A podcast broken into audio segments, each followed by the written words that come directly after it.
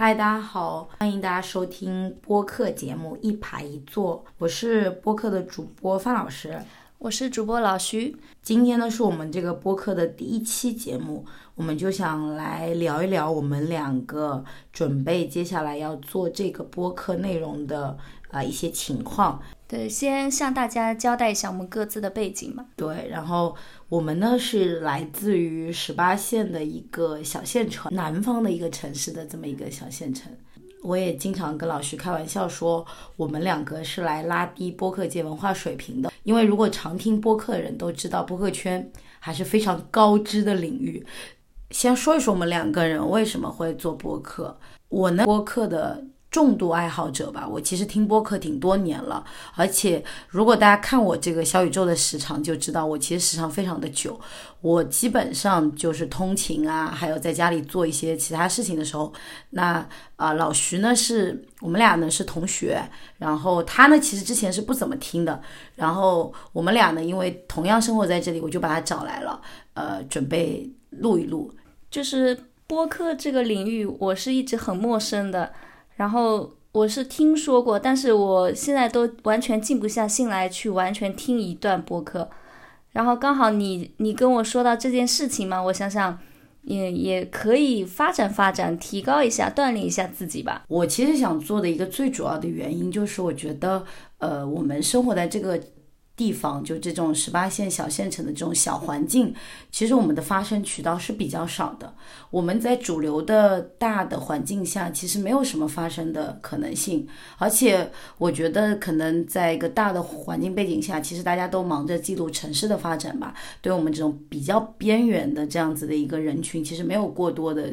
呃发声的过程，而且。也没有足够多的可以去了解的这个过程，其实是没有的。所以我也想通过这样子的一个节目吧，就把我们的日常生活给记录一下。而且我觉得，嗯，大家可能也会对小县城有一种刻板的印象，可能觉得县城的生活就是非常的琐碎啊，然后一地鸡毛之类，除了相亲啊，然后靠边。但是呢，其实我们经过在小县城，你认真去发现，你去跟不同的人接触之后，其实发现。我们县城里面也正活跃着一批年轻人，大家都是有各自的想法的，也是想在小县城里面能够有一番新的一个发展的空间，大家都还是比较向上的。对，所以我们也是说，呃，通过我们的语言吧，就是或者是回忆吧，因为我们俩的年龄呢，就是都是。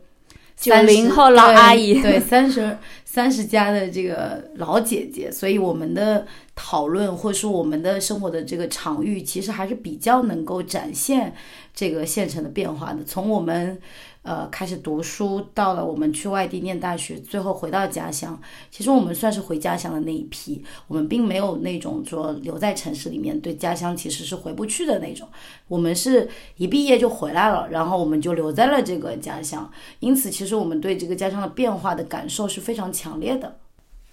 而且我们有一些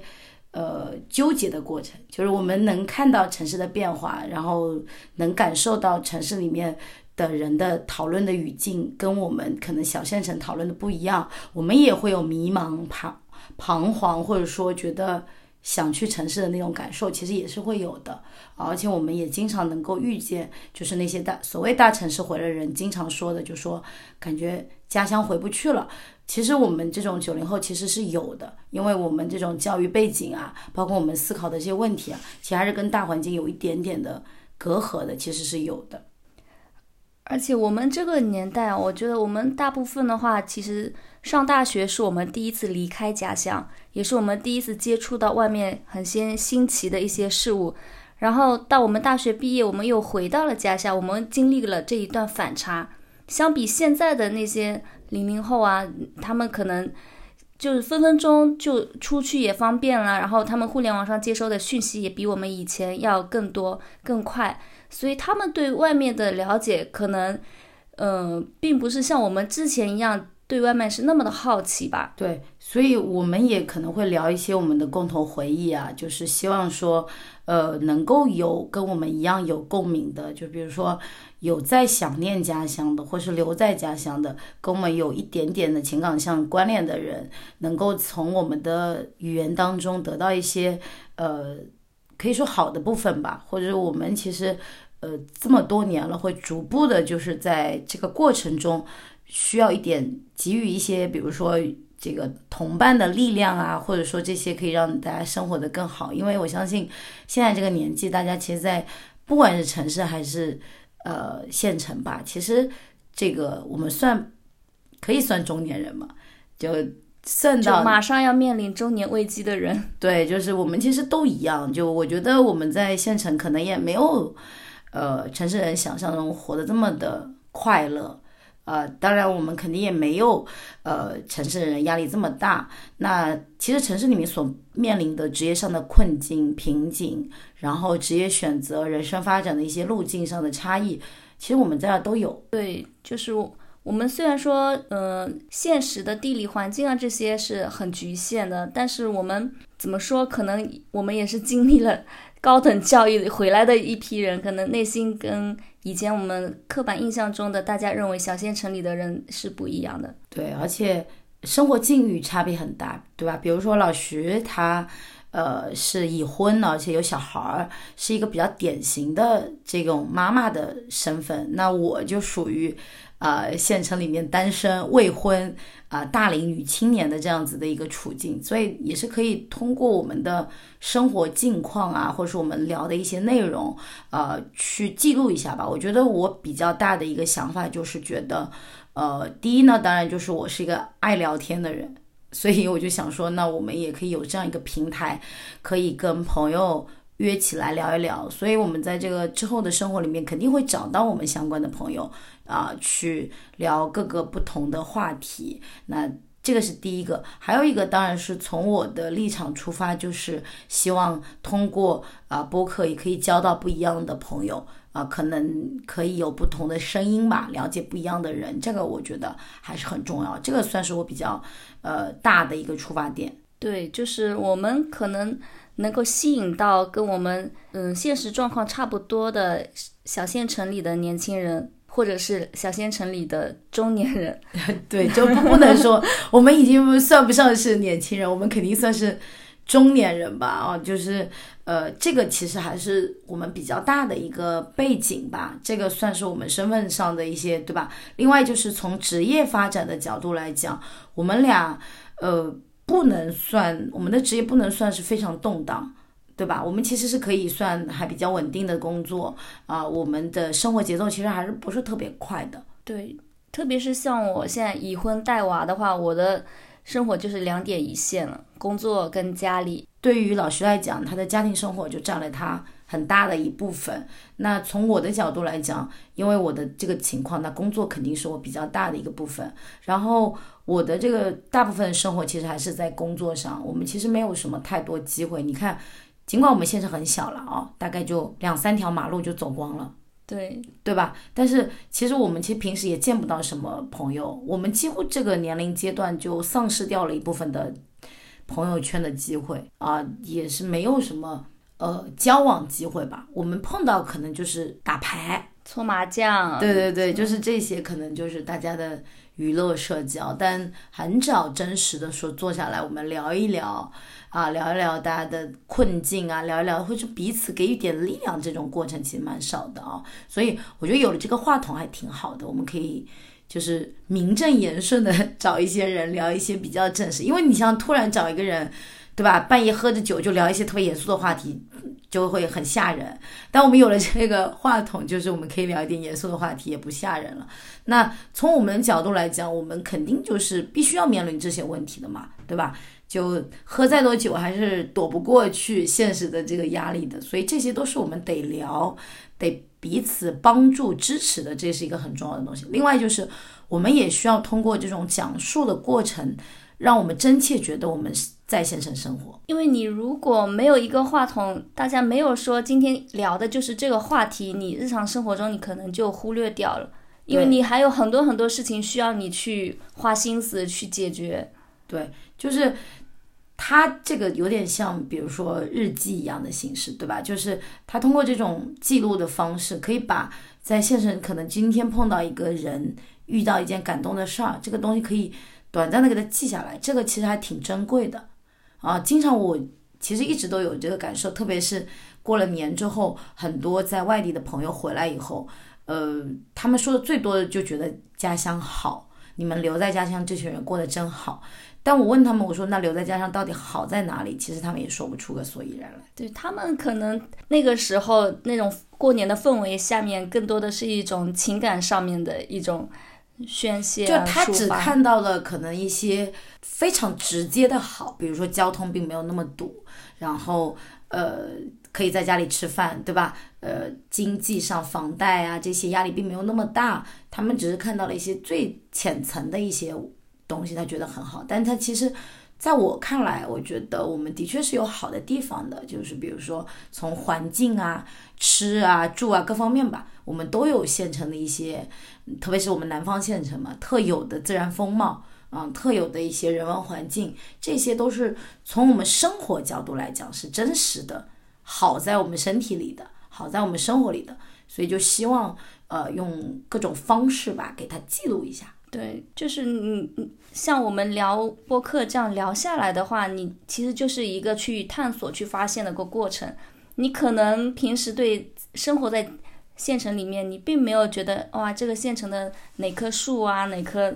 那马路突然变好看了。但是你你这样子去回忆一下、记录一下的话，你可能会发现，真的是眼看着它一天天变好。是的，就是我觉得这个讲述过程也有点像。呃，说的矫情一点，就是治愈我们自己的过程，就是我们真切的，就是活在这个场地里面。其实有时候，呃，经常会觉得，就是我们像是生活在这里，但是我们跟这里其实没有关系。我们每天早上跟城市人是没什么太大差别的。我们早上甚至比他们更早起床就上班。呃，我们真的跟这里的环境就是没有关联。我们跟城市大家都一样的。但是通过我们这些讲述，你就会发现。啊，日常生活里面的一些琐碎的、呃幸福的瞬间和美好的高光时刻吧，我觉得这点还是挺有意思的。另外呢，呃，出于我的小私心吧，就觉得说，呃，因为我跟老徐两个人，因为彼此朋友很久了嘛，所以就觉得我们俩，而且我们俩聊的比较，呃，比较多，而且我们彼此的共鸣也比较强。然后呢，我们俩能聊一些相对来说。平时没人跟我们俩聊的话题，我们也可以通过这个话筒可以聊一点，对吧？聊一点稍微形而上、高大上一点的话题。尽管我们不一见得聊的跟城市里面那群人，或者说，呃，就是有专业背景的人那么强，但是多少是我们的想法和观点嘛。对，对，我们想攀一攀那种。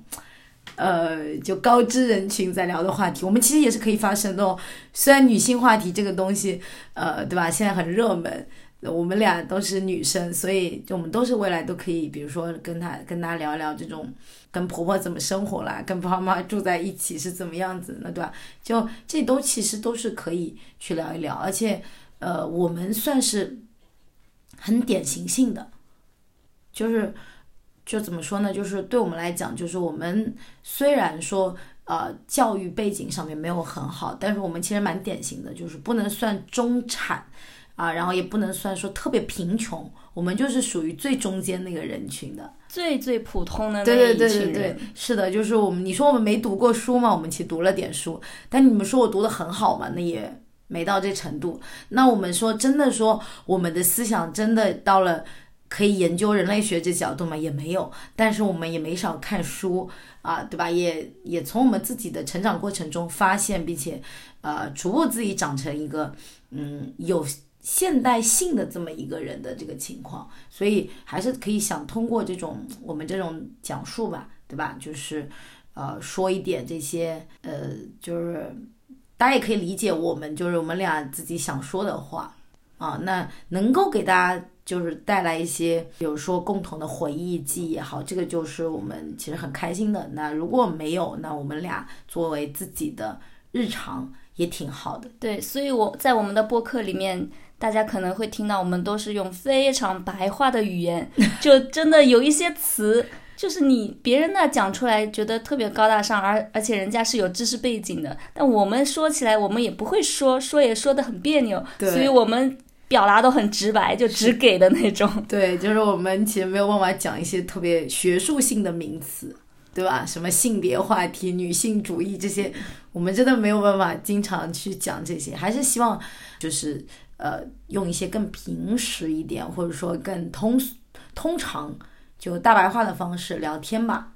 另外呢，就是呃顺带解释一下咱们这个一排一坐的这个名字的想法。对对对。这个就就可以显得有文化了。这个 对，就是这个名字呢，就我们俩准备开始组这么一个说做一个播客的时候，我们其实苦恼过这个名字怎么起。就为了这个名字，就把我们俩可能 学到的这么多年的都给脑子给掏空了。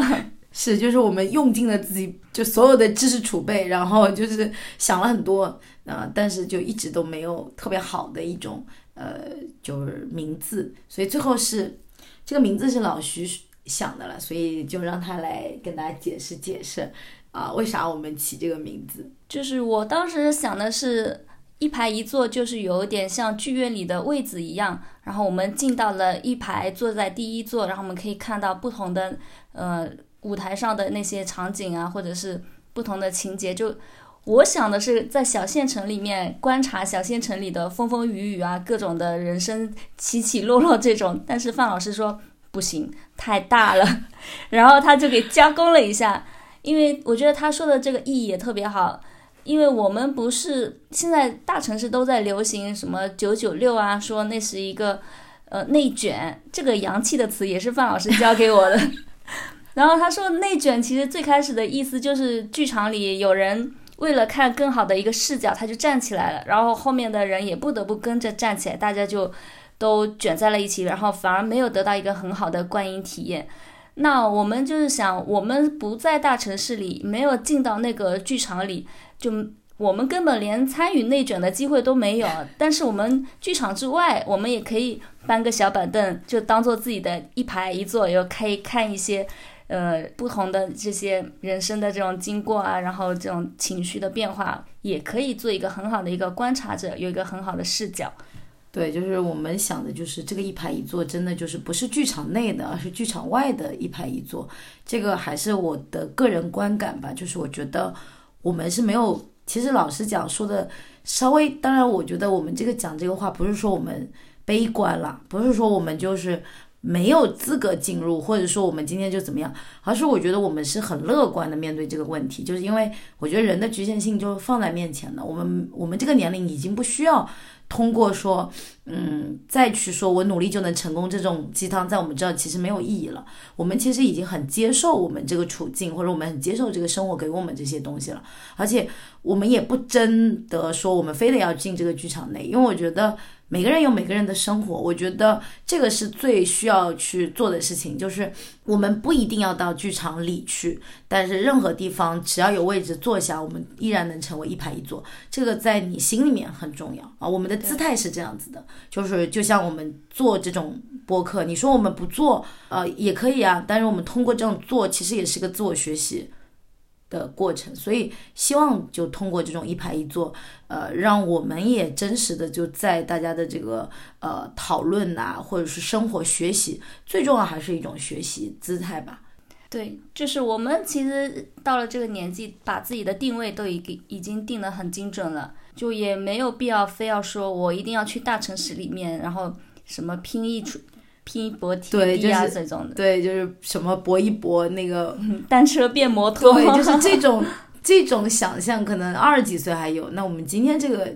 状况下，其实我们讨论的都是什么保险啊、省钱啊，我们怎么规划接下来身体要健康，对，就是这些事情了。所以，我们不是说我们就放弃了，我们就躺平或者怎么样，但是我们呃还是在学习啊。我我不停的还在工作，我。我使用各种媒介手段去向外去展示自我等等，这其实都是一种啊输入和输出的过程。而且从我的角度来讲，我觉得比起输入，输出也是很重要的。对对，就是我们可能嗯感受会特别深一点，因为我们小县城里面吧，大家对播客这个这个媒介可能真的认识的人，包括对很少，然后。